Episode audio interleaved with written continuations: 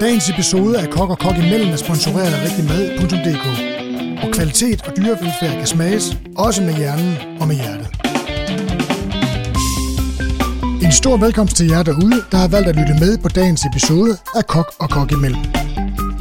Mad fylder utrolig meget i folks bevidsthed i disse tider, og dermed også på sendefladerne, i aviser, magasiner og i særdeleshed på de sociale medier.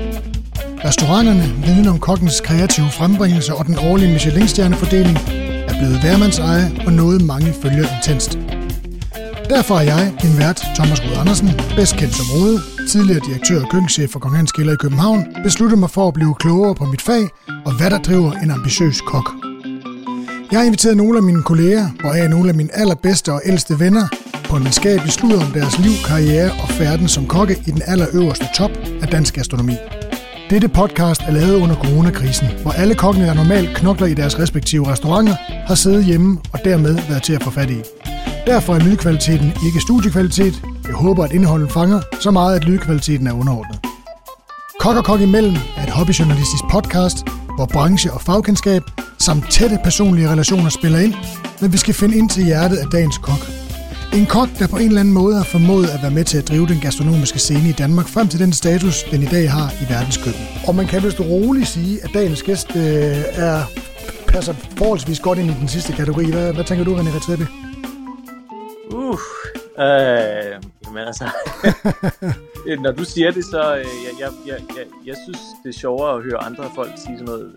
Jeg ved sgu ikke, hvad jeg selv synes om det. Altså, det, du ved, der, der, der er så mange ting, der spiller ind på, når, når noget skal blive en succes. Altså, der, det kan fandme ikke kun være på grund af, af et projekt eller én ting. Altså, der, Nej, men, men, men, det er det altså ikke. Det er det samme at sige, at, at man kan lave en, en god ret med kun én ingrediens. Altså, og det er, jo, det er jo umuligt, det ved vi jo, chef. Men øh, de næste fem kvarter eller mere, lad os se, hvor, hvor, hvor, hvor vi holder os, der skal vi jo finde, finde ind til, om det forholder sig sådan eller ej. Men jeg har i hvert fald om dig skrevet dette.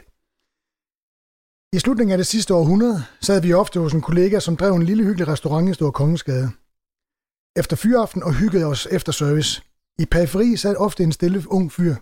Han var tjenerlev og hjalp rundt omkring i byen på forskellige restauranter for at tjene en ekstra skilling, og således også på Schütz, som restauranten, hvor vi sad, hed. Den unge mand gjorde ikke noget væsen af sig selv. Holdt sig ulig os andre lidt igen med bajerne og fjolletobakken. Og siden da, der er det lykkedes ham at indtage den gastronomiske verden med syv skridt stod fader til en helt ny måde at tænke og udvikle gastronomi på. Med sin restaurant flere gange at vinde titlen som verdens bedste restaurant. Han har erhvervet sig eftertragtede Michelin-stjerner. Han har været på forsiden af verdens mest kendte og læste magasiner og aviser. Han er blevet en kulinarisk ledestjerne, som med sin kunst og sit håndværk på ganske få år forvandlede beskaffenheden af udenlandske tilrejsende til København fra lavpristurisme til øh, gastroturisme. Drive en restaurant, hvor 70 mand laver mad til 45 gæster, der efter at have ventet på bord i overvis rejser fra den anden side af jordkloden for at spise vegetariske menu med tilspidsede øh, pilekviste i stedet for tung sølvbestik. Hvis nogen havde spået det dengang for mange år siden, da jeg mødte en ung mand, så tror jeg eller tænkte, at vedkommende var fuldstændig tosset. Den unge mand var dig, René, og vi fandt et eller andet sammen, der gjorde, at vi har holdt kontakt lige siden, med en lille mm-hmm. pause undervejs. Og det har været mm-hmm. helt utroligt at følge din færd, ligesom jeg tror, alle andre, der hører det her program, øh, øh, er enige med mig i. Mm.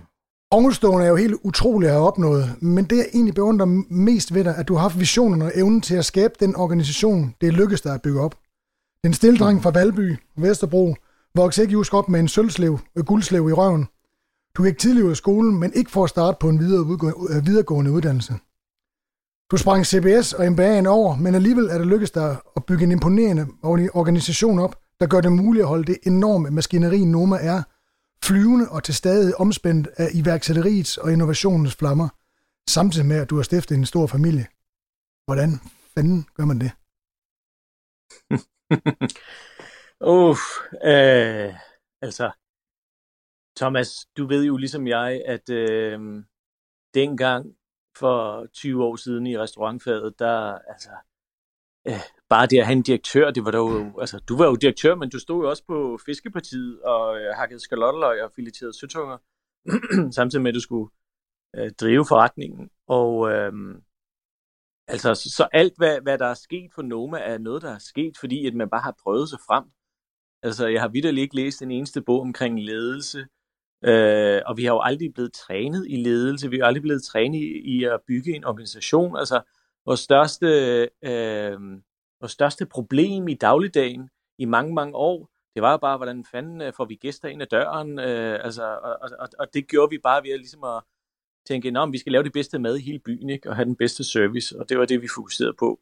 Og øh, man tænker slet ikke på, på alt det, øh, der kan ligge udenom en virksomhed, der kan være mindst lige så vigtige, eller vigtigere endda, for at faktisk at skabe en succes, og få folk ind ad døren, når man skal fortælle sin historie, og øh, være med til at bygge en, en, øh, en organisation, der kan have øh, et ordentligt netværk af, af, af beslutningstager, der ligesom bare gør, at det hele løfter sig op i et nyt niveau.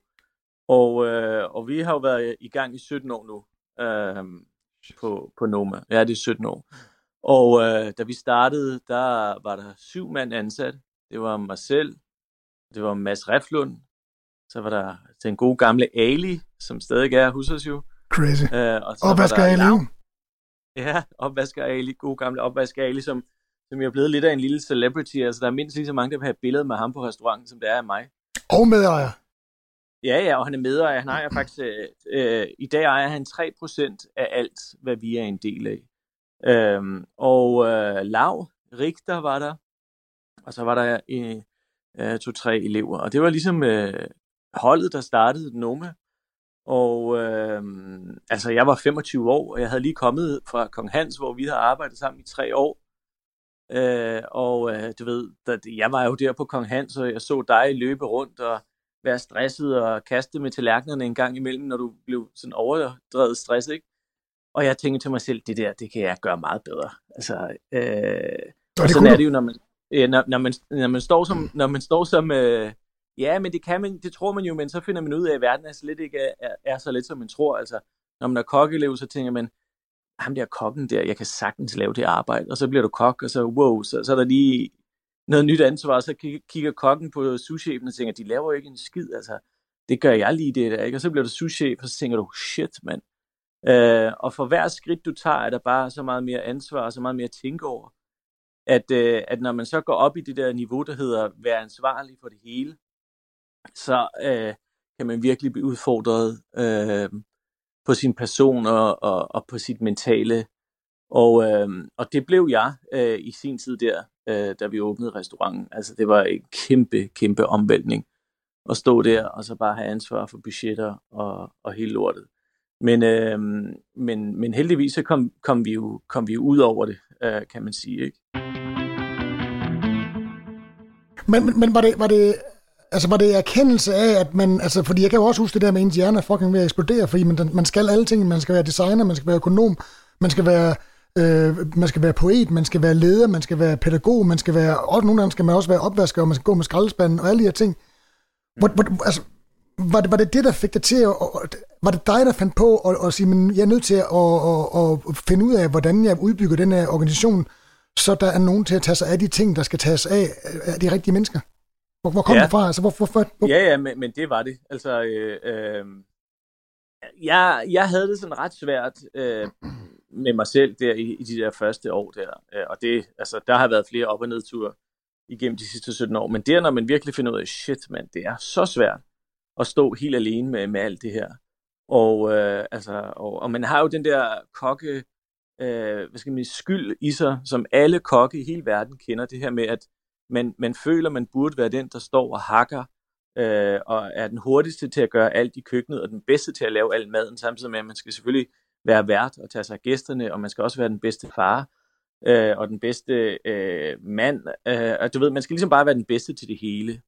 Øh, og, og gæsterne forventer, at man står der altid og klar bare til at springe lige så snart, de løfter en hånd, så står man inde ved bordet og øh, og bukker og nejer. Ikke? Øh, så den der, den der ligesom skyld, man har øh, sådan hele tiden. Når du er på arbejde, så er du skyld over, at du ikke er derhjemme, og når du er derhjemme, så er du skyld over, at jeg burde skulle da stå på arbejde, alle de andre er der og sådan noget. Ikke? En dårlig samvittighed. Ja, den dårlige samvittighed, det er jo helt sindssygt. Og jeg kender ikke en kok i verden, der ikke øh, hele tiden kæmper med den. Øh, og og øh, jo mere ansvar du har, jo større bliver det. Øh, og man skal virkelig lære at håndtere det. Og, øh, så jeg havde nogle episoder i de tidlige år der, hvor at jeg virkelig begyndte at nærmest ikke kunne kende mig selv. Altså For det første blev jeg enormt hissig. Øh, jeg havde altid temperament, men jeg blev virkelig sådan hissig på et niveau, hvor jeg nærmest ikke øh, kunne kende mig selv. Altså, jeg, nogle gange gik jeg hjem, og jeg tænkte bare, hvem, hvad fanden sker der for mig? Altså, hvem er jeg ved at blive? Jeg, jeg vidste ikke, det, det, det her, det var i mig. jeg troede, jeg kendte mig selv, ikke? Øhm, og, øh, og, øh, og så blev man ked af det også. Altså, jeg havde en periode, når jeg kom hjem til min øh, kone Nadine, dengang min kæreste selvfølgelig, og øh, jeg var sådan dybt ked af det, fordi jeg tænkte, hvad fanden sker der? Altså, man skal jo, man skal jo, det er jo meningen, at man skal være glad, når du så går op, står op og på arbejde. Hvorfor, hvorfor skal det hele øh, være så svært? Øhm, og så gik man ligesom rundt med den i flere år og tænkte, men det løser sig selv, og, og det blev sådan set bare værre og værre. Øh, og, øh, og på et tidspunkt, der øh, er det lidt ligesom en, en beslutning, altså en, en helt ufattelig simpel beslutning, hvor man siger, enten så skal jeg gå på arbejde og være glad, eller så skal jeg øh, altså jamen ikke gå på arbejde mere, øh, fordi det, det, det går sgu ikke. Og jeg var allerede klar over dengang, at du ved, den her beslutning om at blive glad i et køkken, øh, blive glad i en restaurant, hvor at der trods alt er den form for pres, og økonomien er så, så tight, som den nu altid er. Ikke? Det er noget, der tager tid. Altså. Men der begyndte jeg stille og roligt at prøve at planlægge mig ud af, hvordan fanden kommer jeg ud af det her. Altså, men, øh, jeg gider men... ikke at stå i sådan en situation øh, om, om fem år. Altså, det gider jeg ikke. Men er det, er det ikke rimeligt? Altså, øh, øh, hvordan skal jeg spørge? Er det ikke, fordi vi skal svælge i det der med raseri og sådan noget, men altså, er det ikke, er det ikke, er det ikke fair, når man har, når, når man har smækket hælene sammen og gjort, hvad der er blevet sagt, hele i den tid, hvor man, i den hele den periode, hvor man lærer, man, man ude op i sit hoved udvikler man koncept, man, man, man, man øh, kondenserer alt det, man har lært ind til det, der skal være ens køkken, og man kan se, at de tanker, man har, de fungerer. Folk, de flipper ud over det. De andre kokke flipper ud over det. Gæsterne flipper ud over det. Man, man, man stiger i anseelse. Man får gode anmeldelser. Det hele, det kører opad. Er det ikke, er det ikke rimeligt, at man, man, man i et eller andet omfang bliver skuffet, når folk ikke leverer varen. Og, og altså, jeg kan huske, jeg havde det også sådan lidt det samme, det der med, at man går hjem og tænker, gider jeg, være, gider jeg rende rundt og være så rasende hele tiden? Men i mm. et eller andet omfang sidder man jo også og vurderer, altså, i hvilket omfang man har lov til at være rasende. Altså, mm. og prøve at filtrere det. Kan, kan, kan du genkende ja, ja. det? Ja, men selvfølgelig kan det, men, men altså, det simple svar, øh, Thomas, det er, at du har ikke lov til at være rasende. Uh, du har ikke lov til at råbe en. det har man ikke. Øh, og øh, det har jeg fundet ud af nu efter så mange år. Øh, selvfølgelig kan det da ske, at man kommer til at, ligesom at, at du ved, koge lidt over, men altså i den, den tid, der var det jo sådan set også bare helt øh, almindelig hverdag. Altså jeg, jeg kunne godt råbe og skrige af folk, og, og de fleste var totalt ligeglade. Altså, det var man bare øh, vokset op med. Øh, men, øh, men lige så snart, jeg, jeg, at jeg ligesom begyndte at arbejde på det her, og øh, tænkte, nu skal jeg ud af det. Og så det første, vi gjorde, det var, at vi ansatte en direktør. Og øh, der prøvede vi altså at finde en, som ikke havde været i bankbranchen. Og der var det så, at vi fandt Peter Kreiner. Han var stamkunde på det tidspunkt, og han var også øh, øh, ven med en af, af, af de partnere, som, øh, som stadig er på, på nummer, som hedder Christian Byve, øh, der i sin tid var sådan en management-konsulent, og sidenhen har han startet det, der hedder Muto, og fået stor succes med det, og lige solgt det sidste år. Ikke? Og de to havde læst på universitetet sammen. Og Peter Kreiner, han var, han kom fra sådan en, øh, en øh, åh, jeg kan ikke huske hvilken, øh, øh, sådan en agentvirksomhed, der lavede store events og sådan noget. Ja. Og, og, og der var han ligesom øh, en, øh, en, en af de lidt større mellemledere. Og øh, han tog en øh, kæmpestor øh, lønnedgang for at, at blive ansat øh, på Noma. Og, øh, og, øh, og så det var virkelig noget, der, der faktisk øh, virkelig gav en stor forskel. Fordi først så var jeg jo, jeg tænkte, det har vi overhovedet ikke råd til. Altså, øh, jeg kan dårligt nok øh, få tingene til at hænge sammen. Hvordan skal vi dog lige pludselig få råd til en person? Og der var det den første lektion, jeg lærte, hvis du vidderligt finder folk, som er bedre til, til visse dele af, af, af dit arbejdsliv, end du er, så tjener de deres penge ind, øh, i hvert fald dobbelt, og nogle af de bedste, de kan gøre det 10, 20, 30, 40 gange over, altså i forhold til, til deres løn. Ikke? Det sker ligesom af sig selv, hvis man ansætter de rigtige. Det, det handler om at finde de rigtige. Det er det, der er det svære. Øhm, så med, øh, med Peter, der kom uh, ligesom begyndelsen på, på vores organisation. Og, en, en, uh, og i dag, der er Peter, han er jo partner, altså han har 10% af det hele, og uh, vi er fælles om det, og han er blevet lidt ligesom en bror for mig. Vi har lige været i, øh, på ferie i Mexico sammen. Og, altså, man, man ser jo hinanden vokse op, når man starter så tidligt. Ikke? Jeg var 25, og han var lige et par år ældre end mig, øh, da Noma åbnede. Og så kom han så, jeg tror det var i 2006, han blev ansat. Øh, og øh, der kan jeg faktisk huske, at øh, vi havde lige ansat ham, og vi havde brugt lang tid på at tale med hinanden. Altså, jeg var virkelig skeptisk, ikke? Fordi altså, jeg havde gået ud af 9. klasse og kom fra sådan en rigtig øh, helt almindelig arbejderbaggrund. Og så kommer der sådan en, du ved, universitetsuddannet, og jeg tænkte bare, hvad fanden kan han? Altså, han ved jo ikke en skid om det her. Ja, han ved ikke en skid om vores fag. Altså, hvad fanden ved han?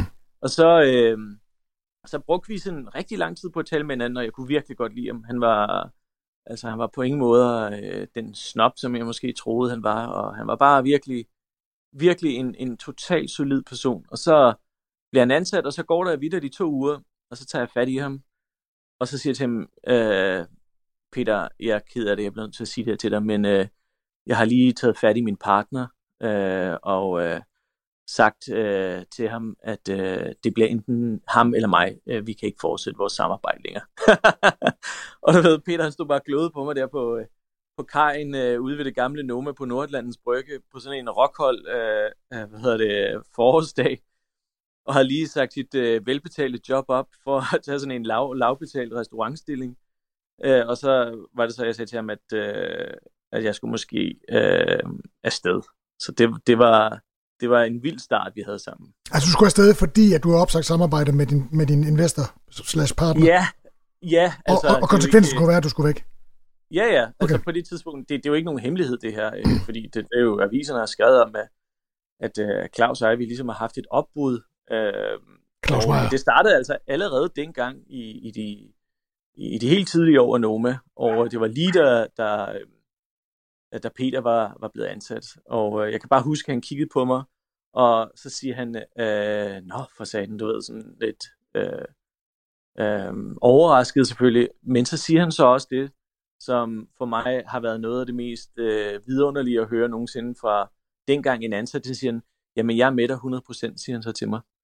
Og øh, ja, Altså, jeg bliver helt rørt, når jeg, når, jeg, når jeg siger det her nu, fordi det er simpelthen noget af det fedeste, og det bedste, og det dejligste, og det skønneste, og det rigtigste, hvis man kan igennem sit arbejdsliv være sammen med mennesker, som altså på den måde øh, er sammen med hinanden, ikke? og på den måde også, altså, og det, det skal jo ikke være, der bare, der skal ikke bare gå familie i det, fordi et, øh, han udfordrer os, og han er med til at gøre tingene bedre. Altså, det må ikke, øh, det må ikke bare være sådan familierelationer, hvor det er hyggeligt. Det er jo også sådan, at, at i dag så er Peter, han er jo mindst lige så vigtig i at drive det, der hedder virksomheden Noma fremad. Øh, og det er faktisk ham, der mere eller mindre står for det.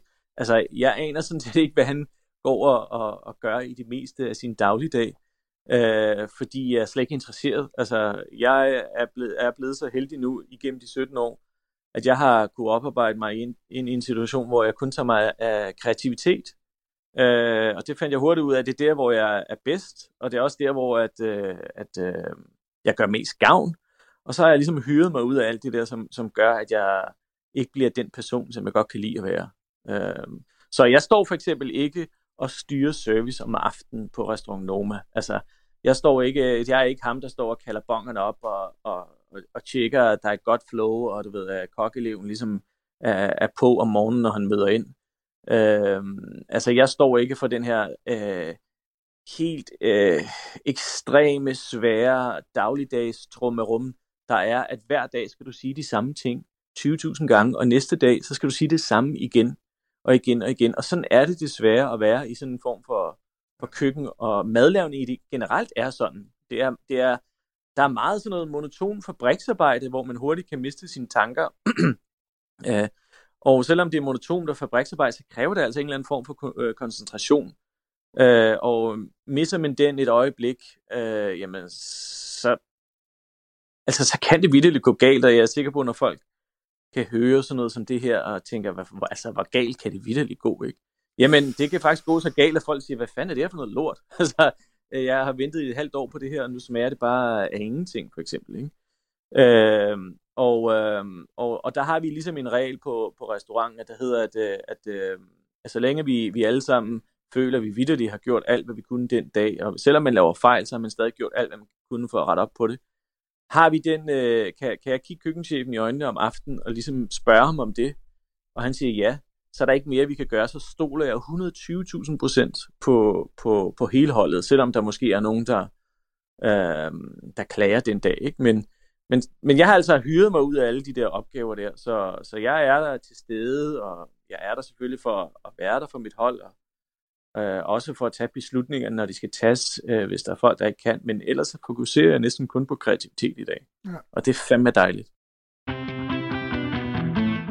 Dagens episode af Kok og Kok imellem er sponsoreret af rigtigmad.dk.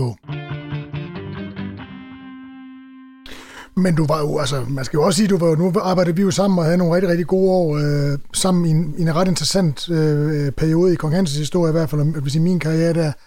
Og, og, du var jo god til de her ting. Du var jo fucking god til at få tingene til at lykkes og til at styre det. Du var også, øh, du var også, øh, kunne også komme, komme op i det, på de høje navler, det kunne jeg jo også. Øh, heldigvis husker jeg ikke, der var lige en episode til allersidst, men altså ellers så, vi havde jo ikke, altså du og jeg havde jo ikke noget knas indimellem. Vi var jo enige om, hvad, hvordan det skulle være.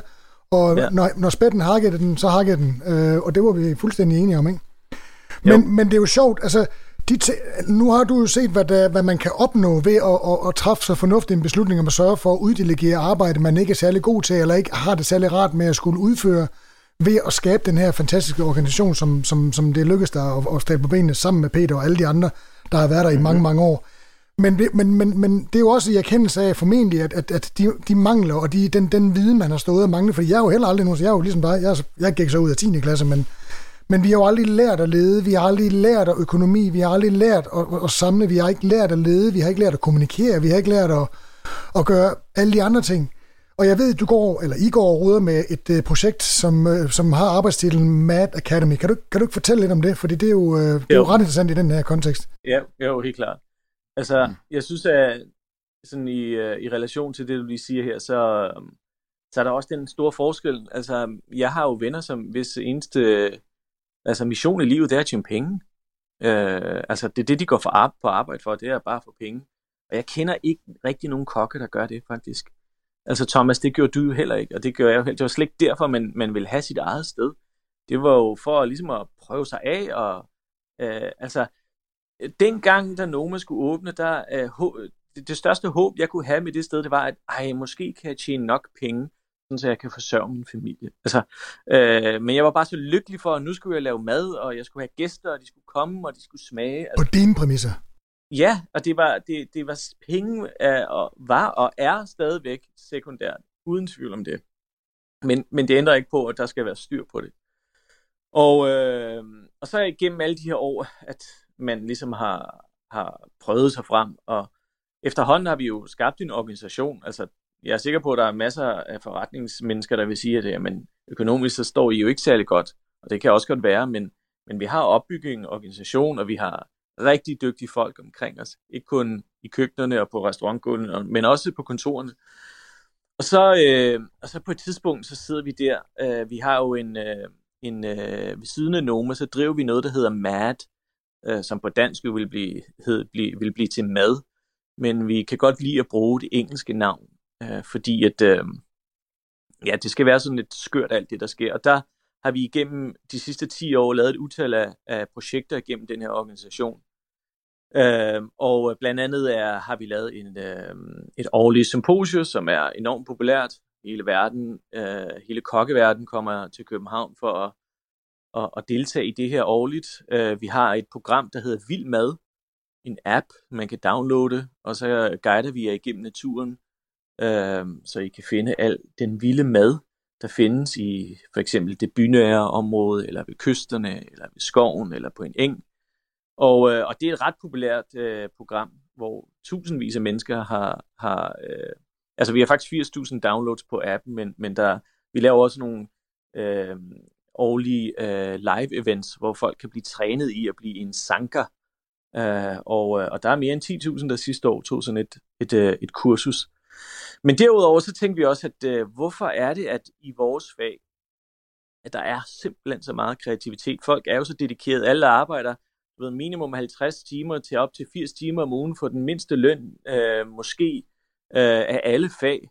Øh, og øh, hvad nu, hvis vi prøvede at finde nogle redskaber, sådan så at al den her kreativitet og passion kan ligesom blive udmunde sig i noget, i noget øh, langt større, end hvad folk troede, øh, at, at de kunne udrede selv. Og øh, så kom vi på, at vi skulle lave en, en form for lederuddannelse, som, hed, som i dag hedder Mad Academy. Vi har brugt øh, mange år på at, at, at tænke det igennem, og vi har også haft flere sådan nogle forkurser øh, for at teste det øh, i, i øh, blandt, blandt kokke. Vi startede faktisk for næsten fire år siden, hvor vi havde et kursus på Yale i USA øh, over 10 dage, øh, hvor der var 12 af verdens førende kokke, der ligesom var på skolebænken.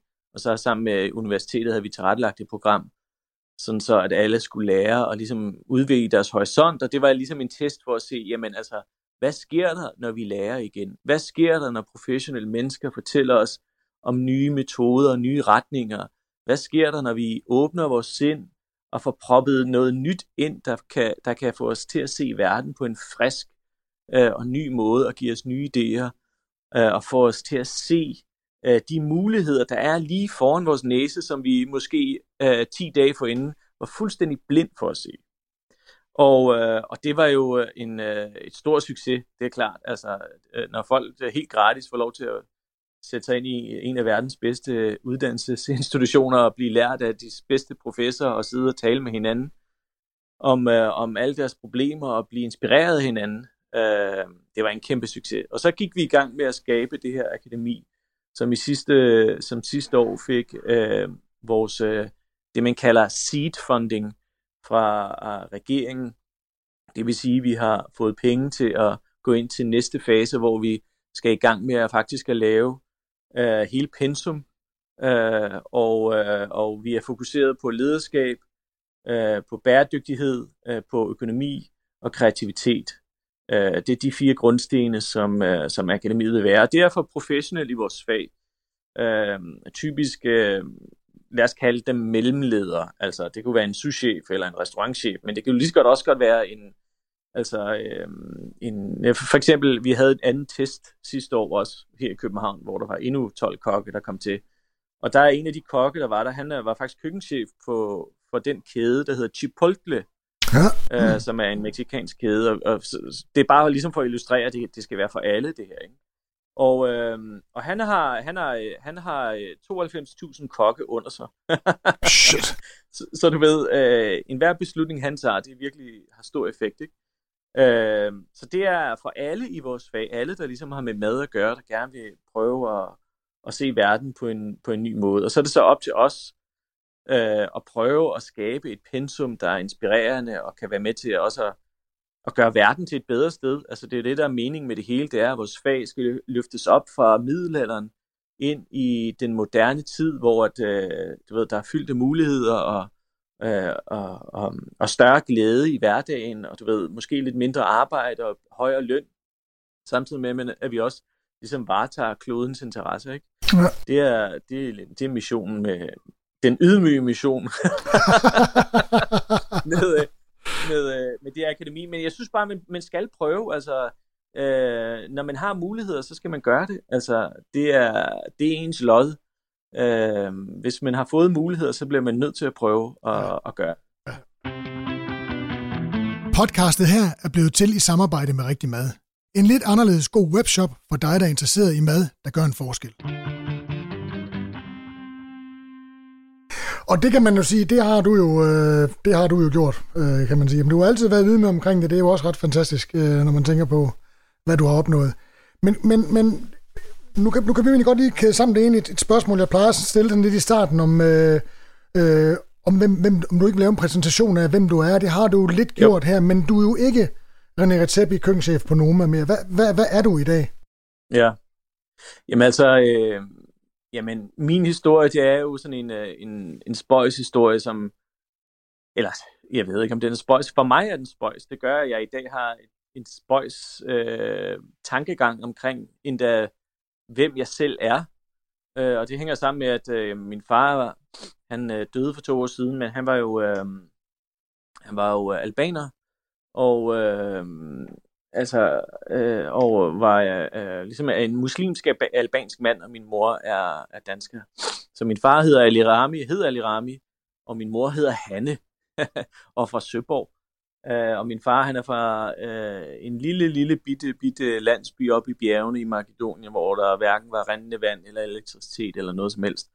Og kommer til, øh, du ved, en gang i starten af 70'erne, og mødte min mor, øh, og øh, min mor lærte så at tale albansk, og brugte faktisk en del tid også i, øh, i Makedonien, hvor der er et stort, øh, et, en, en stor del øh, albaner, der bor som et, som et øh, mindretal. Så, så, så, de, så din mor og far brugte tid sammen i begge lande faktisk? Ja, det gjorde de, det gjorde de. Og min wow. mor, hun øh, faktisk, øh, min mor lærte sproget, og hun kan stadig tale det i dag, og, og blev virkelig øh, altså meget inspireret også af den kultur, når vi, når vi alle sammen var, var i fællesskab øh, i Makedonien. I starten hed det jo faktisk Jugoslavien, dengang vi tog derned.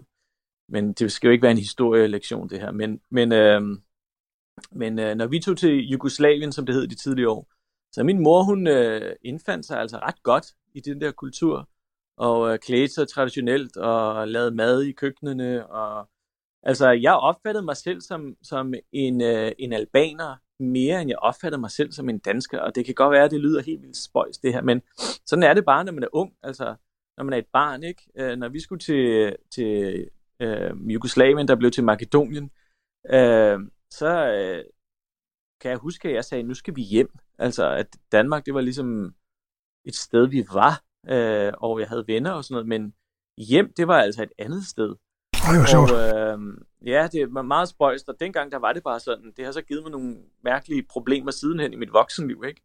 Øh, men men øh, så kommer krigen, og, øh, og øh, vi, øh, forlader ligesom øh, Makedonien i vores tanker og vores, øh, og vores sjæl øh, sådan for godt. Altså, Fordi man kunne ikke rejse til, som jeg havde gjort tidligere. Vi kunne ikke rejse til, og vi faktisk så øh, husker jeg, at vi forlod.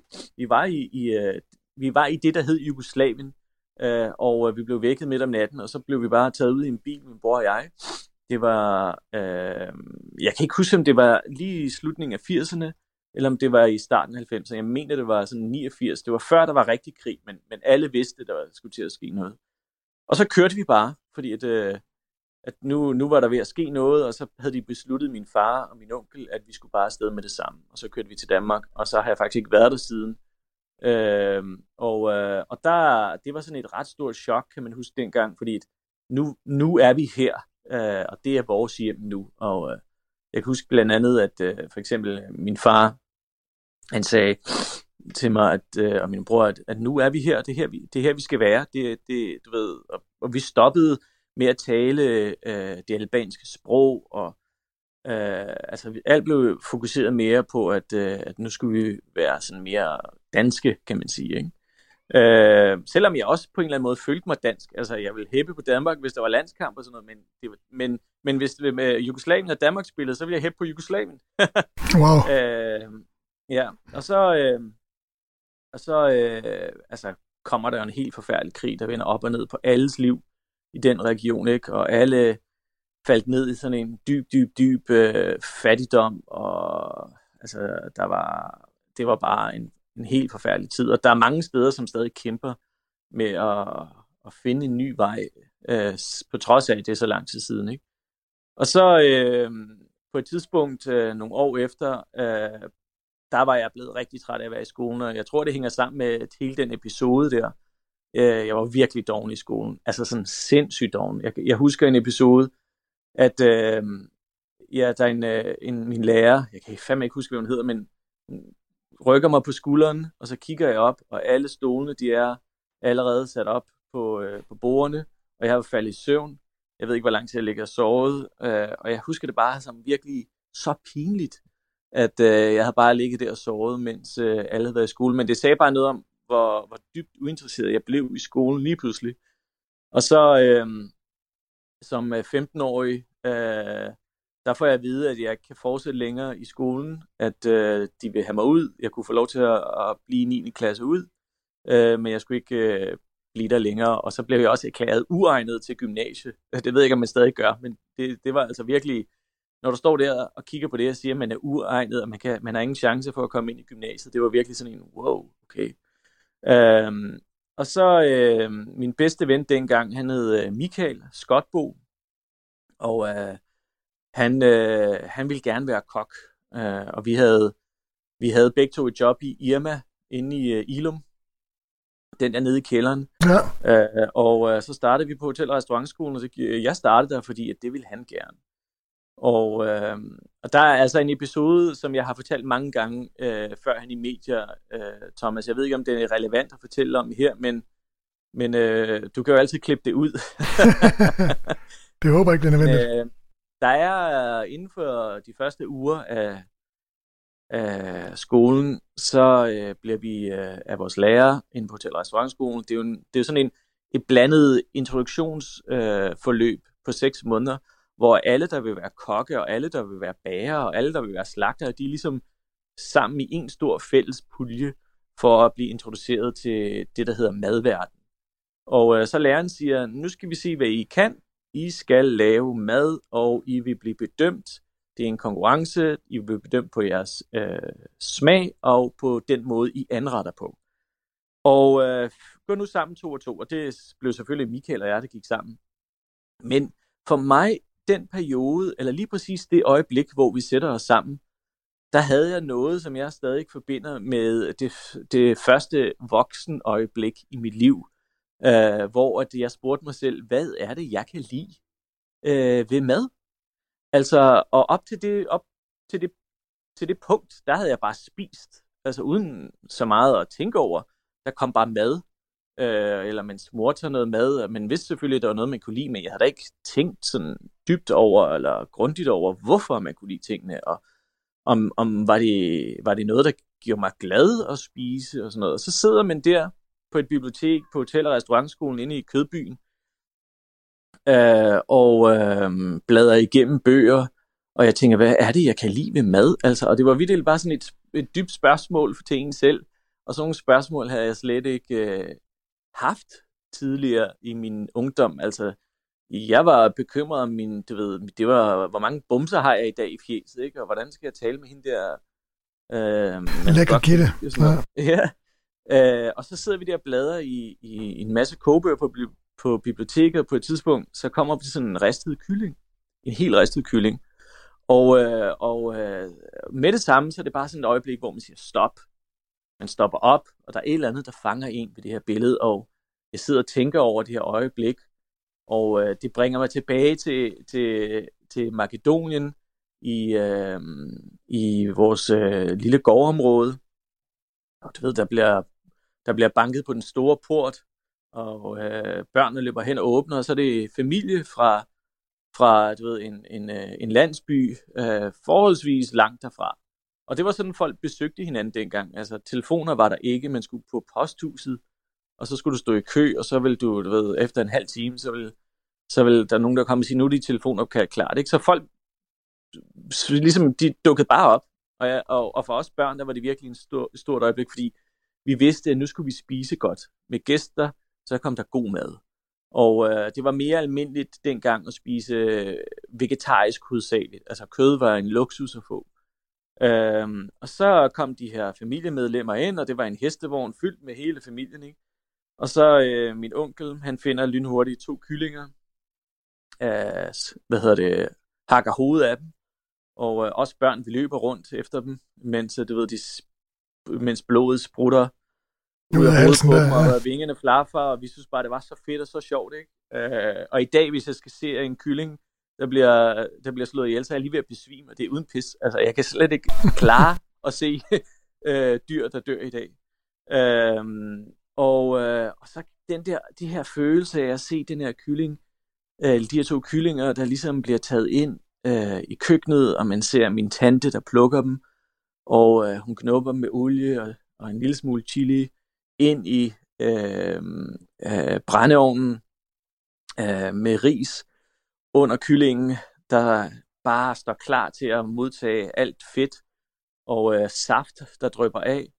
Og øh, altså det her øjeblik, når den her kylling kommer fra, fra ovnen og direkte ind på bordet, og min onkel han ligesom tager fat i et lov og river river det fra, fra hønen, og den der damp og den der lyd og det hele, det var ligesom bare, wow, altså man sidder, man sidder der på det der bibliotek og kan bare huske det der, og, øh, og, øh, og den der følelse af, af at være så for, forundret over, hvad fanden sker der med mig, René? Altså, hvorfor tænker du det her? Det er nogle helt nye tanker, jeg kan slet ikke forstå, hvad der sker med mig. Altså, du ved virkelig sådan, men tænker til selv, wow, at det her, det her, det skulle, det er nu, man bliver voksen, tænker jeg, ikke? Rigtig mad er 100% naturlige råvarer fra den passionerede producent til dig, der har truffet et aktivt valg om at spise rent, bæredygtigt og økologisk, leveret direkte på din adresse.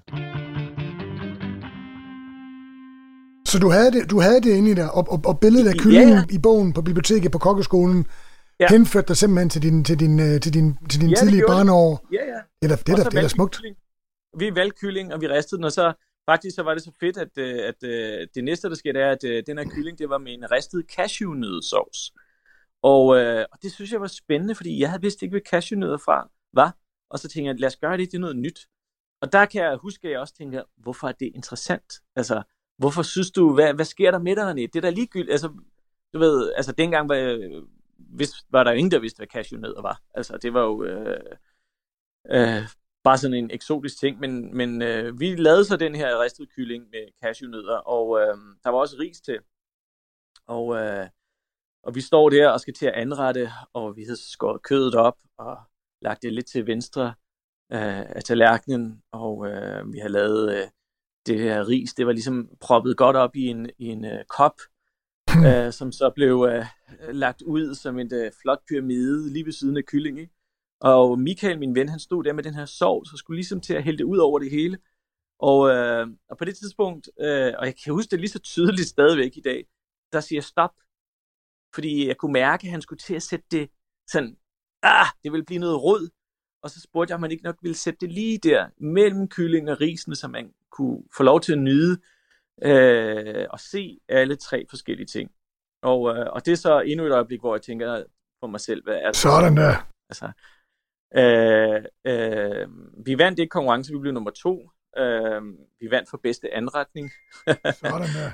men øh, men Teenager. man kan sige, at det var øjeblikket, hvor, at, øh, hvor jeg gik for at være sådan lidt halv øh, deprimeret øh, teenager. ung teenager, øh, der måske også røg lidt for meget chal, og bare slet ikke gad noget til at komme øh, i skole 30 minutter før, læse alt. Altså jeg kan huske faktisk, at i den periode der, der skulle vi lave en opgave, og jeg ringede ned på Kong Hans. Øhm, og det var Daniel Letts, der var der. Og vi var jo bare sådan nogle små bumsedrenge, ikke? der ringede til kong Hans, og, og så spørger vi om Daniel Letts, så får vi lov til at tale med ham. Og så siger vi, hej, vi er Michael og René, vi skal lave en opgave. Jeg vil gerne høre, må vi gerne komme ned og tale med dig i morgen? Og så siger Daniel, det er mig, der bestemmer, hvornår I kommer, ikke jer. Klink! Så, så, så smækkede han, så smækkede han, øh, så smækkede han røret på, og vi glodede bare på hinanden, Michael, og jeg tænkte, fuck ham, mand, hvad fanden? Altså, hvad, hvad fanden tror han, han er? er? ja, ja, altså, vi var bare sådan, fuck dig, men det var faktisk en ret vigtig lektion, fordi sådan noget der, det lærer man af. Man lærer jo af, hvad man ikke skal gøre, øh, og hvordan man ikke skal, skal, skal te sig. Øh, og så var det så, at, øh, at, at øh, ligesom min karriere i restaurationsfaget startede, og, og dengang, modsat i dag, der var det tæt på umuligt at få kokkelevpladser. Altså at, blive, at få en kokkelevplads, specielt på de bedste steder, der var over, overvis ventetid. Øh, og øh, specielt når du er 15 år øh, og skulle starte i kokkelærer, så jeg startede faktisk i tjenerlærer. Øh, og selv det var enormt svært at få. Øh, men jeg tænkte, øh, men det var trods alt lettere. Altså det har altid været lettere at blive tjener end kok, og det er det stadig i dag, selvom at, at begge fag er i dyb krise ikke, i dag. Ja, det må man sige. Øh, og, så, og så startede det hele ligesom, og det, det er så, jamen jeg blev 43, det vil så sige, det er 28 år siden. Øh, så blev jeg kokkelev på Pierre André, øh, som dengang var det nyåbnede restaurant i København. Køkkenchefen var Philippe Boudet, et lille bitte, bitte sted, hvor da Philippe og hans kone Susi, de stod øh, for alt selv. Altså Philippe i køkkenet, Susi front of the house, restaurantchef, og øh, et lille bitte, bitte hold inde i køkkenet, det var mig selv, og så var der en fransk mand, der hed Hervé, og så en anden elev, og man arbejdede bare hele tiden. Men øh, jeg elskede det vidderligt at arbejde øh, sammen med Philip, Fordi man var heldig at få lov til at være med mesteren, altså øh, køkkenet var måske 12 kvadratmeter stort. Det var en Michelin-stjerne restaurant, og øh, du ved, hver dag var der ligesom gæster, øh, betydningsfulde gæster fra rundt omkring i København. Og, øh, og det var bare en kæmpe fornøjelse at, at få lov til at stå dagligt øh, og lære øh, af sådan en mester. Og Philip, han var vidderlig, hvad skal man sige, den første øh, øh, store mentor, jeg har haft øh, i mit liv. Og øh, jeg vil faktisk sige, så øh, jeg vil faktisk gå så langt, at, at han er en af, hvis han ikke er den største mentor, jeg har haft øh, igennem mit liv. Øh, og der er flere, der er sådan flere øh, episoder, hvorfor at det er så stort, men dem jeg husker bedst, altså for det første, Philip han var ikke sådan en, der råbte overhovedet, men når han blev sur, så var så vidste man det. Altså han var mere sådan en far skuffet Ja, ja, det kan og det var langt værre, når han ikke talte med en, ikke? Øh, men, men, øh, og han var også sådan en, der ligesom var, hvis folk ikke gjorde, øh, som han synes, de skulle gøre det, jamen så blev de fyret. Han gad ikke at diskutere, han gad ikke at råbe, han gad ikke at prøve. De, var bare, de røg bare ligesom ud. Øh, men Philippe og jeg, vi havde et enormt godt forhold sammen, og efter et par år at have været der, så øh, er jeg på, øh, på desserten, og øh, det er lørdag, og øh, Philip, øh, han havde altid sagt, at om lørdagen, der skulle vi have dessert alle sammen, og øh, jeg går så i gang med at lave min personaldessert, og jeg vil selvfølgelig gerne prøve at du ved, gøre et eller andet ekstra lækkert. Og så øh, rester jeg en hel ananas, øh, meget traditionelt i karamel, over lang tid i ovnen. Og jeg kommer alle mulige krydderier ved, der er sort peber og alle sådan nogle krydderier, men øh, måske hen imod den sidste halve del af, af den her lange tilberedning på flere timer, så øh, kommer jeg safran ved. Og øh, altså, dengang, der var det sådan, wow, safran i, i, i desserter, og du ved, det, der var bare nogle regler, men ikke brød dengang, som i dag virker totalt langt ude, men ikke bare gjorde det. Øh, for eksempel dengang, så måtte man heller ikke have frugt sammen med fisk. Det var også sådan en fuldstændig uh, no-go, i hvert fald i Philips køkken og i de traditionelle franske køkken. Men, øh, men jeg kommer så safran til det her, og med det samme, så den her karamelsovs, den ændrer sig bare fra den her lidt mørkebrun til sådan en gylden, dyb rød, som en solnedgang, altså den flotteste solnedgang, man kan forestille sig. Og den her aromatiske safransmag med karamel og den her syrlighed fra ananas, der langsomt koger ind og tørrer ind til sådan en stor, kæmpe ananasrosin. Det var bare ufattelig smukt at kigge på, og, og, og det smagte fantastisk. Safran er helt øh, vidunderligt i, øh, i, øh, i desserter. Især når den har noget, noget, noget altså fordi vi, du og jeg har lært den både at kende i sådan nogle øh, fiskesaucer til laks typisk, ikke? Altså mm. med fiskefong og lidt fløde, og, og så var der noget hvidvin og sådan noget i, og det, det smager jo ja, jeg kan sagtens undvære det. Men, men ja. når der kommer noget sødt og noget syrligt, og, og som, som ligesom underbygger smagen, den er ekstremt aromatiske, nærmest sådan ja. en tunge, lidt vulgær smag af, af safranen, så sker der noget, ikke? Ja, helt klart. Og det gjorde der også der, og, der, og øh, jeg havde timet det således, at øh, når, når øh, alle var færdige med at spise øh, deres aftensmad, personalmaden der, øh, og jeg skulle ud og lave dessert, så øh, vil øh, den friske vaniljeis, den vil lige være perfekt kørt i ismaskinen.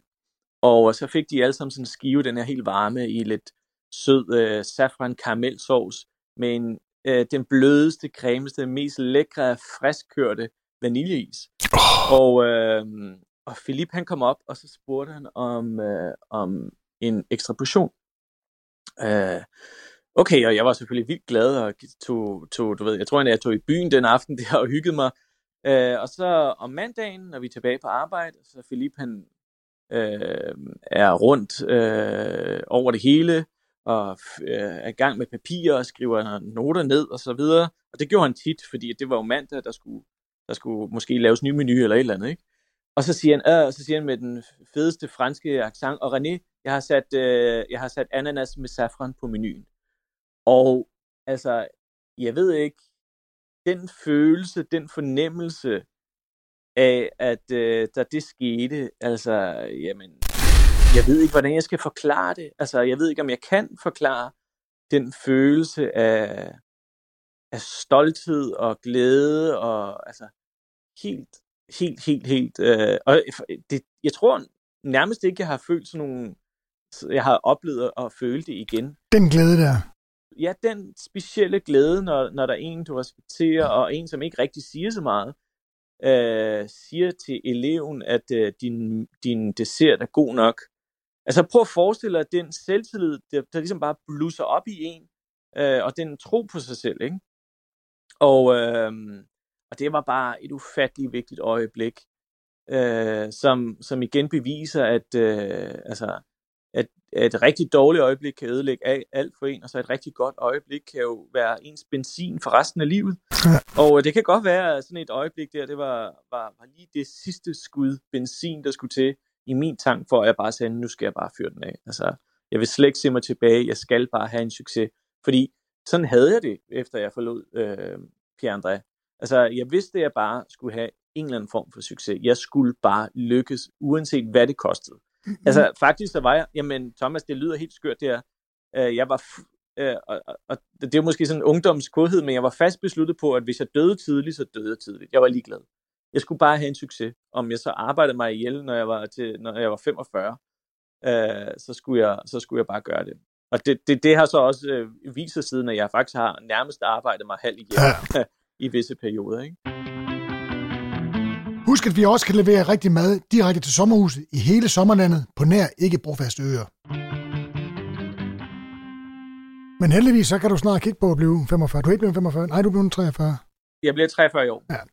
Men øh, lad mig lige øh, samle den op derfra, fordi mens du var på, øh, på Pierre André, og, øh, og, og, og for, sikkert også fordi du havde den gode relation til, øh, til Philip som, øh, og, Susie, som du havde, så blev du, der startede du faktisk med at tage ud og blive, være det, der hedder volontør, stagiaire. Ja. Ja. Og så vidt jeg husker, der havde vi jo stadigvæk kontakt. Jeg kan huske, jeg, jeg kan huske du kom og fortalte, øh, at, at du havde fået læreplads på Pierre André, var meget, meget stolt af det.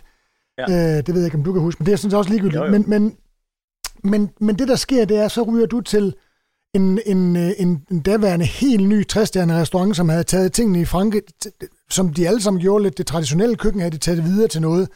Og det var to øh, brødre, to tvillinger, øh, ja. ufattelig grimme tvillinger, øh, ja. som havde en, en fantastisk restaurant, synes jeg, i øh, Montpellier, som ja. hed Jardin de Sens, ja. øh, som lå et pussy sted i noget, der mindede om en gymnastiksal ude i en, en forstad. Men lige meget med det, du var i hvert fald dernede, og vi tog ned øh, nogle venner fra København øh, og besøgte dig og skulle spise det. Ja.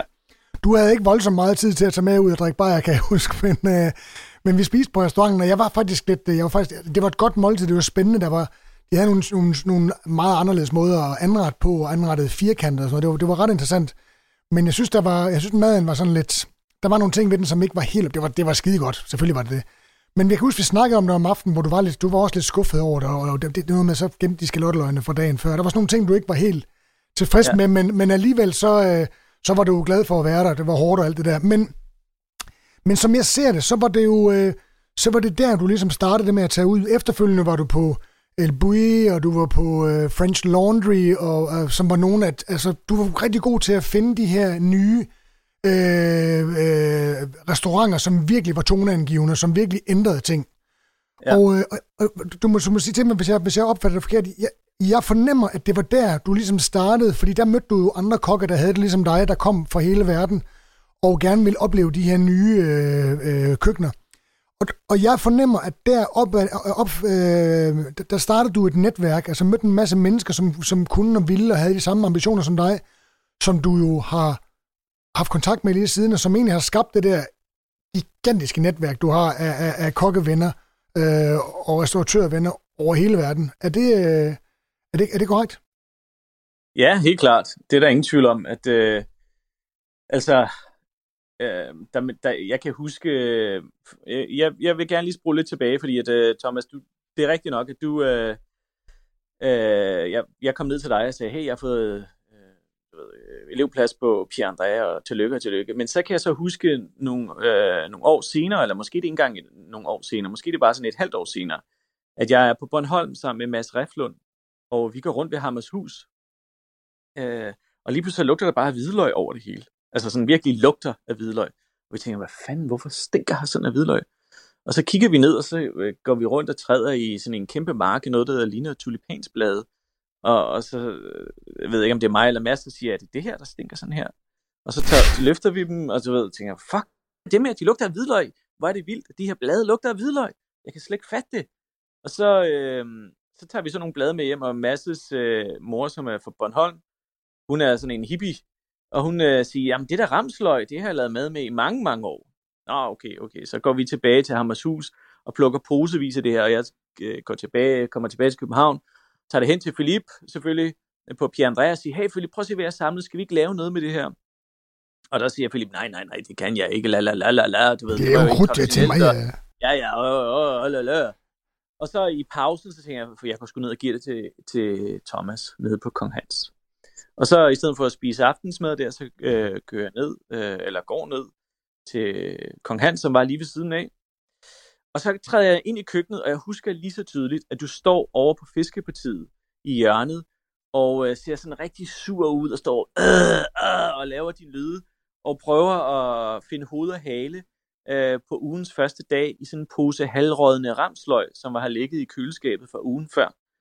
Og øh, jeg glemmer aldrig den der følelse af, at jeg går hen, og så siger jeg, lægger den bare på dig. Du kan måske ikke engang huske det, jeg lægger den på bordet ved siden af dig og siger, hvad med at bruge dem her i stedet for, og, og, du ved, og du kigger bare, og så er der bare en pose med helt friskbrukket ramsløg direkte fra Bornholm. Og, øh, jeg kan faktisk godt huske det. Taler vi, taler vi lige en lille smule, og så smider du selvfølgelig din øh, halvrådende ramsløg øh, væk og, og bruger dem. Øh, og, øh, og grunden til, at jeg lige siger det, fordi at senere hen, der blev Noma jo kendt som, øh, hvad hedder det, øh, den her øh, restaurant, der brugte vilde urter, som på engelsk hedder The Foraging Restaurant, ikke? eller ja. Sanke-restauranten.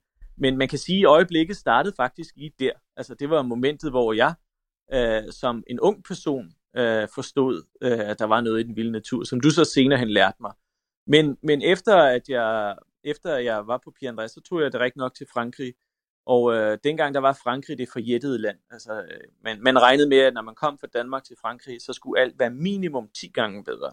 Alle kokkene skulle være 10 gange bedre, 10 gange øh, bedre til at smage, 10 gange bedre til at hakke. Og så kommer du derned, og så viser det sig, at sådan er det bare overhovedet ikke. Altså tværtimod, så var mange af kokkene sådan 10 gange mere øh, øh, ulykkelige, og altså der var bare en helt sindssygt dårlig stemning i sådan en rigtig top professionel fransk køkken, hvor der vidderligt altså, blev kastet med tallerkener og givet lusinger øh, på daglig basis. Ikke?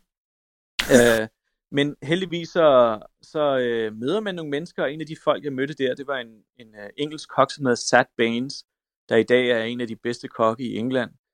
Øh, og vi, var han på de Ja, han var. Vi havde det totalt fedt sammen. Nå, okay. Øh, ja, ja. Og så, øh, i, øh, i en eller anden ferie, jeg kan ikke huske, hvilken ferie der var, der var sådan en 3-4 dages ferie, øh, der havde jeg læst i et fransk magasin om, om den her nye restaurant, der lå i Spanien, øh, lige over grænsen, og så øh, satte jeg, vi tog derover. Det var intet problem at få bord og spise på El Bulli øh, i en halvtom restaurant, og bliver totalt mindblown, ikke? Øh, efter at have læst en lille notits i sådan et lokalt Montpellier-magasin.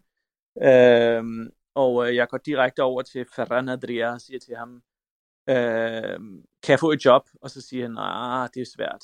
Jamen send en ansøgning. Jeg tager hjem til Frankrig, sender en ansøgning. Et måned senere er jeg hjemme i Danmark. Og, øh, og så kommer der en kontrakt med posten øh, skrevet under.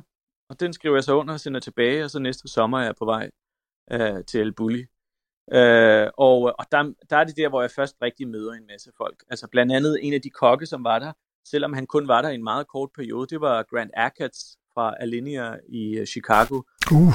Han stod der lige pludselig en dag i El Bullis køkken, sådan en helt hvid amerikansk øh, dreng, taler ikke et ord fransk, taler ikke et ord et spansk, skal kun være der i fem dage, og øh, træder ind i det her fuldstændig kaotiske øh, jungle, som hedder El Bulli, med 60 kokke, der løber rundt og laver 40 retter menuer med flydende dit og frosten dat, og altså han kommer fra traditionelle, dengang der var han sushi på The French Laundry, og øh, han var bare altså, som et, et lam. Øh, og, og, der gik jeg op til ham og, og ligesom tog mig af ham i den uge der. Ikke? Hvor, hvor lang tid øh, nåede du at være der? Jamen, jeg var der en hel sæson. Wow. Dengang var sæsonen fire måneder kun, øh, og, og den tog jeg. Øh, og øh, i dag, senere hen blev sæsonen i seks måneder. Øh, men, men i sin tid var den kun i fire måneder, fordi der, så, så travlt var der heller ikke dengang. Altså det var, det var en relativ øh, de havde tre stjerner, men de var slet ikke blevet opdaget på den måde, som de blev senere hen. Og, øh, og som tak for det her, så giver Grant Achatz, han giver mig en gave, som er øh, en kogebog fra, hans, øh, fra den restaurant, han arbejder på, og det var French Laundry's Thomas Kellers legendariske kogebog, som jo er en fuldstændig ikon af en kogebog, ja, en af de største øh, kogebøger fra vores generation. Og øh, jeg sidder selvfølgelig og studerer den her og bliver helt blown away, og så, så tager jeg hjem til Danmark og spørger ham, om, øh, om, øh, øh, om jeg kan komme derned til USA. Øh, og øh, han når lige at arrangere, at jeg kan få et ophold der. Øh, og så er det så, at han øh, stopper selv for at starte sin egen karriere, som så er blevet til alene her i dag. Men, men på El Bulli, der mødte jeg alle mulige mennesker også. Altså blandt andet så var Massimo Bottura fra La Francescana, som har vundet øh, verdens bedste restaurant flere gange. Ham øh, øh, arbejdede jeg med, og vi havde det faktisk ret sjovt sammen i sin tid. Øh, jeg kan huske, at øh, vi kørte til El Cella de Carroca, som også har vundet verdens bedste restaurant. Og der var spise to gange på en sæson, og der, det var altså bare en lille bæverding af en restaurant. Og øh, det er det ikke Rocca, Jan Rocca, han var bare så sød og viste os den her nye teknik, han har gået og arbejdet på, som man kaldte sous vide. Og vi stod bare der og, og, og altså, vi kunne slet ikke fatte det der, at der de der plastikposer, der lå i en balje varmt vand, og, og tilberedte kødet. Altså, vi fattede det bare overhovedet ikke, hvad det var for noget. Øh, men, øh, men vi lærte hinanden at kende, og, og, og du ved, og, og det er bare en lille del af de venskaber, der blev skabt. Og så tog jeg så til USA. Men det var jo, mens du var ja, på Kong Hans. Du var i sommerferie. Jo, jeg kom hjem fra El Bulli, øh, og øh, så faktisk så blev jeg køkkenchef på Niklas Ekstedts restaurant. Niklas Ekstedt, som er en svensk kok, der er en, øh, han er lidt ligesom Sveriges Jamie Oliver. Han er fra Helsingborg og havde en restaurant, der hed Ekstedt. Og øh, han havde også været elev på Pierre André, øh, så vi kendte hinanden, og han spurgte, om jeg ville komme og hjælpe med at åbne hans nye restaurant. Og jeg blev så ansat i form af køkkenchef, øh, og tog øh, arbejdede kun i weekenden hver torsdag, fredag og lørdag, og jeg tog flyvebåden fra, fra København over til Helsingborg. Ligesom Erwin Lauterbach i de gode gamle dage. Ja, og, øh, hvad hedder det, øh, og så arbejdede jeg så der i en, i en periode, men, men det var ikke mit yndlingsjob. Øh, så lige så snart, at, øh, at jeg talte med dig, og vi fandt ud af, at jeg skulle indgå i Kong Hanses team i en stilling, der hed halv kok, halv tjener. Ja, du var lige ved at blive slået øh, Hvilket var noget af det mest svære, jeg nogensinde har gjort faktisk i, øh, i min... Øh, i min karriere, fordi det var så svært at ligesom være to dage her og to dage der. Øh, det havde jeg ret svært med i starten. Øh, det, det, jeg kæmpede virkelig med at skulle, skulle finde øh, min rytme, og finde rytme på Kong Hans også. Altså jeg husker øh, tydeligt min første dag på Kong Hans. Det var et chokerende, chokerende ting for mig, fordi at, øh, det var min allerførste dag. Værsgo, velkommen. Vi møder klokken 1. Jeg kom selvfølgelig lidt før, der var ikke nogen, og så lidt før et, så kommer alle sammen og så sidder vi alle sammen og skal have kaffe først, og lige hygge os lidt, og ved, klokken bliver kvart i to, øh, og sådan, så skal vi i gang, og så kommer jeg ind, om du har kødpartiet, øh, og her er din mise en plads tid, drønk, så der var sådan 50 punkter. Og det var mens Herman var der også, ikke? Øh, jo, jo, det var, jo, det var, øh, ja. jo, 50 punkter. Man har ikke set noget før, man aner ikke noget, man ved, altså, man ved ingenting. Øh, og så skulle man så bare gå i gang. Og der kæmpede jeg i, i en periode med at virkelig at finde øh, rytmen og finde mig selv. Og så gjorde jeg det halvdelen af tiden, og den anden halvdel af tiden, der var arbejdet så som tjener, og det var typisk hver weekend, øh, jeg arbejdede som tjener, og dengang på Kong Hans, der var det jo altså det, det sygeste systemer, fordi at Altså, man måtte ikke lave restauranten om, før alle gæster var gået, og du ved, alle gæster dengang, der kunne de jo få lov til at sidde, så længe de ville. Hvis folk sad til klokken to, så fik de lov til at sidde til klokken to. Øhm, og øhm, altså, vi ville have nogle fredag og lørdag, hvor vi var færdige klokken 3-4 om natten. Ja.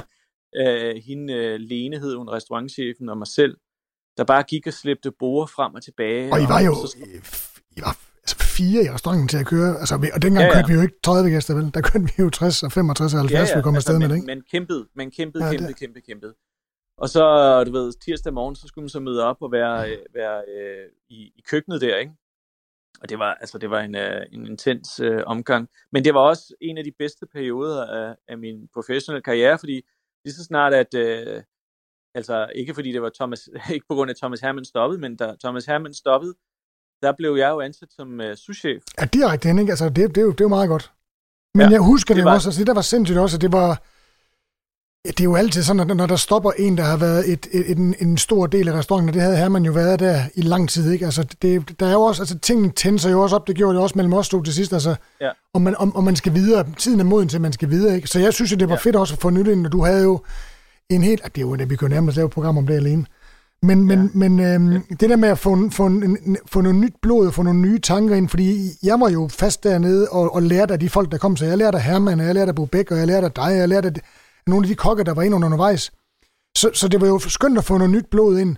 Og det, jeg husker ja. ved dig, er grunden til, at, at, at, at du røg ind som souschef med det samme, det var jo for det første, vi har kendt hinanden i nogle år, og for det andet, så, så klarede du det der arbejde med bravur med, at skulle, skulle både være kok og tjener og prøve at få det til at køre, ikke? Og du lavede, du lavede jo aldrig en ret, der ikke sad i skabet. Altså, det sad jo altid i skabet. Altså, men du kæmpede også for det. Vi er nødt til lige at komme videre lidt. Øhm, ja. Øh, og, og, og, og, jamen, der er jo egentlig, du er egentlig startet på Kong Hans, så du på et tidspunkt stopper du, og, og fordi Claus Meier spørger, om, om du har lyst til at være med til det her nye projekt, som, øh, som hedder Noma, som betyder nordisk mad, og tager en odyssé, en gastronomisk odyssé rundt i, i Norden og i Skandinavien for at afdække de råvarer og traditioner og alt det der. Og det, det synes ja. jeg, vi skulle snakke om en anden dag. Ja. Øh, og så åbner du Noma op, og det, det gør du sammen med Claus Meier, øh, et eller andet nummer, eller ja. for Claus Meier øh, til at starte med, og så med Claus Meier.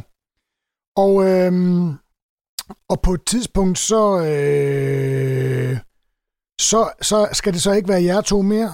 Øh, du finder en, en ny partner, en ny en, uh, investor, der, der hjælper dig videre. Ja. Og på et eller andet tidspunkt, så, øh, så har jeg skrevet det her. Det gamle Noma, det lå på, som du selv sagde tidligere, i det små gamle pakkehus på Nordatlantisk Brygge. Og det gav jo, altså i konteksten med det nordiske tema og, og, og, og grundtankerne i køkkenet, var det, gav, gav det jo rigtig god mening, at det lå der i det nordatlantiske hus, hvor ja. Færøs og den islandske ambassade, så vidt jeg husker, ligger der, ikke? Jo, ja. altså det var jo, en af, det var jo en af præmisserne for at komme ind. Huset havde, havde en konkurrence om, at man, man skulle skrive et oplæg, og øh, altså, det skulle være et oplæg, der passede til husets øh, identitet. Øh, og i sin tid, øh, jeg ved ikke, om du kan huske det, Thomas, der opfattede vi os jo som en nordatlantisk restaurant. Ja. Kan du ikke huske det? Jo, jo, jo. Altså, det var, altså, vi, vi famlede jo, vi vidste jo ikke en skid, hvad vi lavede i starten. Det var et stort råd, altså. I klarede det meget godt, synes jeg.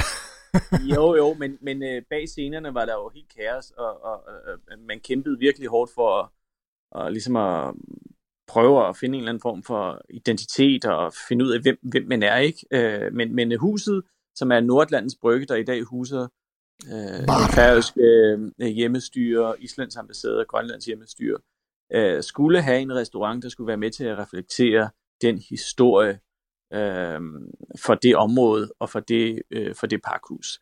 Øh, og så blev der skrevet sådan et, et øh, øh, det gjorde Claus, han skrev sådan et lille manifest. Øh, ikke et manifest, det var vel nærmere et, øh, en konceptbeskrivelse. Og der var vi i en nordatlantisk restaurant, Øh, og, øh, og det var, det var sådan, altså lige pludselig en dag, jeg fik bare et telefonopkald, jeg kan faktisk ikke engang huske, hvor jeg var. Øh, og, øh, og så var det Claus Meier, ham jeg kun har set på tv, ikke? Og sjovt nok, altså i ugen før det, der havde jeg fået et telefonopkald fra kommandanten, den legendariske tostjernede restaurant, og de havde spurgt, om jeg ville være køkkenchef der, og jeg tænkte bare, hvad fanden sker der? Altså, alle de her mennesker ringer, øh, men øh, jeg mødtes med Claus, vi spiste småkager, og, og jeg hørte om, om om ligesom det her sted. Øh, men for mig var det det vigtigste, at jeg skulle se stedet først. Da jeg træder ind i de her øh, høje kælderlokaler, som øh, den første nummer lå i, der var jeg bare fuldstændig solgt med det samme. Mads Reflund var faktisk med mig, øh, fordi at han er min bedste ven, og, og han er vidderlig min bror i dag stadigvæk, Mads. Øh, han, øh, han var med, og vi var bare sådan helt fuldstændig blown away af det her øh, mærkelige lokale, som i, i, i sin tid lå altså vidderligt uden for København, selvom Nyhavn er på den anden side, men, men der var jo ingen busser, der var ingen tog, og altså folk tænkte bare, det kan I ikke. Altså, det ville svare til at åbne Noma dengang, da vi gjorde det der. Det svarede lidt til, hvis man er åbnet øh, på Refshaløen for 10 år siden. Altså, hvor folk siger, hvorfor vil I derud? Der er jo ingenting. Øh, men det var begyndelsen til det hele. Øh, for, i, for 2000, det var i 2002, alt det her det startede. Så det er fandme mange år siden efterhånden. Men det skete jo, det var fantastisk. Jamen, det, igen, det kan vi jo igen lave et helt program om. Øh, mm. jeg, jeg spiste det, jeg, vi, vi, vi havde lidt, øh, lidt knas i starten, altså der gik lige, tror jeg, halvanden års tid eller sådan noget, inden vi inden ja. jeg var derude at spise, hvilket var mærkeligt, for alle snakkede om det her sted, og, og, og, og man havde sådan et, altså ondt i maven, om ikke havde været det, men det kunne vi ikke rigtigt, fordi vi var uvenner. Og heldigvis ja. blev vi så gode venner igen hos et arrangement, som jeg lige husker det nu hos Paul Cunningham. Et, ja. velgørende, et fantastisk velgørende arrangement i øvrigt, som jeg husker, ja. øh, vi samlede ja. sammen til Tsunami Off eller et eller andet. Øhm, og, så, og, og, jeg spiste jo så, jeg har spist der virkelig mange gange, og det der med, altså det der med at komme ud på en restaurant, og så at følge en restaurant, er en, er en fantastisk ting. Det koster jo desværre nogle, nogle penge, men sådan er det. Nej, du var faktisk rigtig sød til at invitere dengang. Det var, det var sgu, det er rigtigt. Men vi spiste, dem, vi spiste dem mange gange, og hver gang man kom, hver gang man kom, var der ny energi, øh, nye retter, nye mennesker, og der var også mange mennesker, som blev derude, som ligesom fuldt, altså elever, man fuldt gennem hele deres læretid. Det var, ja. det var virkelig en fantastisk periode.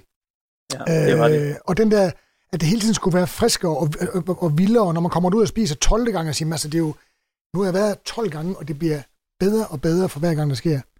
På et ja. tidspunkt, så, så voksede I lidt ud. Øh, jeg er lige ved at sige, at som sagt, Noma 1,0 er næsten et, et kapitel for sig selv. På et eller andet, ja. vi skulle bare nå, nå frem til et eller andet, hvad, hvad, hvad du er i dag.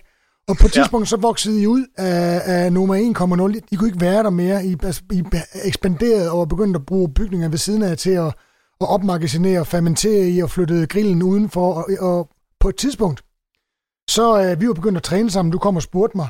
Det kunne vi også lave program ja. om. Øh, ja. Kom du og spurgte om, øh, altså du var simpelthen, øh, du, du var ved, du følte dig slidt, du følte dig træt.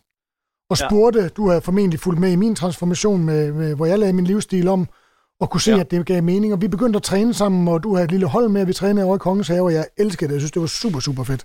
Og det er jo egentlig ja. grundlagt min, en del af min virksomhed, det jeg lever tjener mine penge på i dag. Så vi trænede rundt i Kongens Have og Østeranlæg, og jeg er pint og plage, og, og jo, jeg op og ned ad trapper, og klatrede i træer, ja. og alle mulige ting. Og det var ret fedt. Jeg synes, det var ret hyggeligt. Ja. Og øh, på et tidspunkt, så siger du, og der vil vi måske være i gang et års tid eller to, så siger du, ved du hvad, i dag laver vi træning ude i mit hud, ude på, på Christianshavn, så kom ud til mig, så får vi en kop kaffe, og så skal jeg lige vise jer noget. Og jeg kan ikke ja. huske, hvem det var. Det var, øh, det var Nea David, og det var dig og mig, og der var en mere med. Det er ligegyldigt. Ja. Og vi ja. løber afsted, vi løber ud over Holmen, vi løber ned forbi kan, øh, hvad det, kanonbådshusene, og, øh, og ude for enden derude, lige inden øh, øh, den, den lukkede del af Holmen, ja. der løber vi hen forbi en gammel betonbygning. Øhm, og du viste mig, mig stedet, der sagde, om, om tre år, så ligger den nye nummer her. Så tænkte jeg, ja. det, er, det er super fint, René. Altså, øh, altså det er jo fint at have ambitioner. Og vi lavede faktisk en super fed workout, som jeg kommer til at smide lidt billeder op af, for jeg har faktisk lidt billeder fra den dag, øh, når jeg skal tease dit program. Øh, jeg ved ikke, om du så øh, min Instagram, eller øh, Kok og Kok imellem Instagram-profil i går, der viste jeg et billede af, om folk kunne gætte, hvem det var, jeg skulle invitere uh, interview i dag, og der var et billede af sådan en såde ske, der lå på gulvet ved siden af et uh, joint bot. Og, og, og det, der lå i det lo- lokale der, som var et totalt smadret gammelt uh, sømine-depot, som var forladt af, af forsvaret, det var graffiti overalt, der var øh, øh, øh, sprøjter og jointpapir og smadrede soveposer eller stank overalt. Og så tænkte jeg, okay, altså det her vil han lave. Altså han har den mest fantastiske restaurant i no, med nummer 1,0 inde på Nordatlantiske Brygge. Og så vil han flytte herud og tænke, manden er gal. Men øh, det er du ikke, eller hvad? Altså projektet er jo lykkedes meget godt, men der skal vel en, der skal vel en halvgal mand til at få sådan en idé, eller hvad? Ja, altså en af de præmisser, som, som, øh, som øh, jeg besluttede mig for at, at, ligesom at have som en del af min livsfilosofi, det er, at, øh, at øh, der er nogle ting, man ikke skal planlægge. Og øh, det er vigtigt at vide, hvornår man ikke skal planlægge ting. Og øh, det er lidt ligesom, altså, øh, det, er en, det, er, det er ligesom en forelskelse på en eller anden måde. Altså, du ser det her rum, og man ved bare, der vil jeg gerne flytte Noma hen. Og så planlægger man det ikke. Så fortæller man verden, at vi har lukket, og vi lukker, og vi flytter, uden at rigtig have styr på, hvordan man gør det, hvornår man gør det. Er pengene der? Øh, kan vi overhovedet få lokalet? Øh, og det er en af de episoder, jeg har gjort det, jeg har gjort det med. Det samme er også sket med alle vores pop-ups, når vi har lavet dem. Øh, man beslutter sig for at tage til Japan uden at have et sted, øh, uden at have økonomi på plads, fordi at øh, langt hen ad vejen, når du skal igennem sådan nogle ret øh, komplekse og svære øh, nye tiltag, så begynder man at planlægge, og i planlægningen, så begynder man at, at, ligesom at tænke worst case scenarios ind, og til sidst, så bliver man enig med sig selv om, at det simpelthen er for svært og for risikabelt, at man ikke gør det. Øh, så, øh, så der er en, så, så selvom jeg faktisk er ret god til at planlægge, så er der i visse perioder, øh, der er visse beslutninger, hvor at, øh, jeg, jeg husker mit princip med, at der er nogle ting, man bare ikke skal planlægge. Det skal man bare gøre.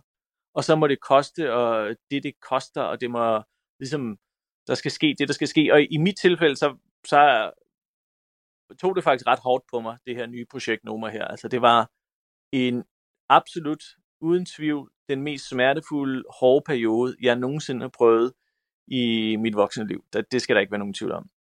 Det var simpelthen så tæt på, at, at hele lortet øh, ramlede. Altså ikke kun øh, mig selv personligt og mit eget sind, men, men øh, også hele virksomheden. Altså vi var vidderlige. Vi stod på planken og kiggede ned i afgrunden. Og øh, pengene fossede ud, og forsinkelserne var helt ekstreme, og du ved, så finder man lige en gammel væg nede, to meter nede i jorden, og så skal arkeologerne til, og det, det kan jeg jo godt forstå, men, men ved, så blev det lige forsinket to måneder yderligere, og jeg havde lovet mig selv, at vi ikke ville fyre noget af vores stab, og altså det var, hver dag så vågnede du op og tænkte, er det i dag, hvor at der er en eller anden, der kommer og siger, så er det slut. Du skal indlægges. Uh, ja, men så får vi åbnet op, og uh, altså i, faktisk et må, halvanden måned før, at, uh, at, uh, at vi åbner, så dør min far. Og uh, altså, ja, hvordan skal man forklare det? Folk tager det jo meget forskelligt, den måde, at ens, uh, når ens forældre dør. Nogle har du ved, tætte relationer, og andre øh, øh, tager det meget svært, og jeg var så en af dem, der virkelig havde det svært med, øh, at min far døde. Det skete, han havde været syg med kræft, men ikke sådan dødssyg. Og lige pludselig, øh, så besluttede han sig for, at, øh, at, øh, at nu skulle han dø, og han døde halvanden måned før, øh, at vi åbnede, midt i det største kaos af helvede, øh, rent finansielt, økonomisk, øh, planlægningsmæssigt, jeg havde prøvet i mit liv. Alle Øh, vi vidste, der var ingen af os, der vidste noget som helst. Og jeg husker, at jeg sad derude i det der hospice der, han døde. Uh, han døde cirka kl. 11 om formiddagen. Og, uh, og, og vi havde jo ikke noget sted at være som restaurant, så mit personlige hjem var lavet om til et testkøkken. Fordi vi blev jo nødt til at planlægge menuen, så der var altså 18 mand på arbejde hver dag hjemme hos mig personligt. Ej. Og jeg kommer, ja, ja, jeg kommer så hjem, og øh, har lyst til at være alene og sætte dig ned med en øl jeg vidste og tænke, ikke, hvad jeg havde lyst til. Altså, øh, helt ærligt, jeg vidste ikke, hvad jeg havde lyst til. Men jeg aner det ikke, men har jo ikke tid til at tænke. Og, øh, og så der, øh, der sidder man der, så klokken 4, så er der personalemad, og vi sidder der på vores langbord, øh, og øh, på bænke, og ved, vi kan jo selvfølgelig ikke have 18 mennesker spisende, og så er der også min familie. Og der er bare den her helt dybe, mærkelige stillhed. Og jeg tænkte, hvad fanden, det er godt nok. Altså, der, der, der skete ligesom et eller andet med mig, hvor man bare slog hjernen fra, og så gik man bare på arbejde hver dag, og jeg arbejdede, øh, altså uden pis, jeg tror, jeg arbejdede 18-20 timer om dagen i de følgende 8 måneder. Så du brugte og, øh, ligesom arbejde, forsvandt ligesom i arbejde for ligesom ja, ja. at holde ja. Øh, tankerne på afstand? Ja, ja, for bare at holde den her smerte, den her sorg væk, ikke? Øh, men da vi så havde åbnet, og succesen var der, og du ved, vi havde mere fyldt end nogensinde og fået øh, de vildeste anmeldelser, og vi begyndte at finde et flow. Øh, der, der gik det så lige de der seks måneder efter vi åbnede, og så skulle jeg så lige ned og ligge og have øh, noget tid for mig selv, hvor jeg kunne øh, få lov til at, at være ked af det over ens, øh, ens far dør. Men det, det, var, det var altså det var virkelig, virkelig en svær periode. Det, jeg vil ikke ønske det på nogen.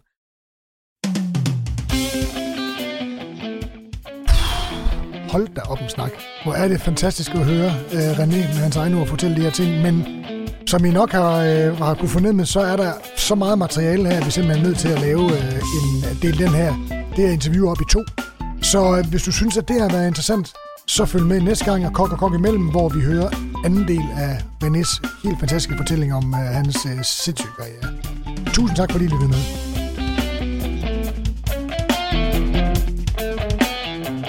Dagens episode af Kok og Kok imellem er sponsoreret af rigtigmad.dk. Webshoppen for dig, der ikke lader sig nøje, men ønsker at lede efter mad, hvor det mest ekstreme konserveringsmiddel er salt, og kvalitet og dyrevelfærd kan smages, også med hjernen og med hjertet.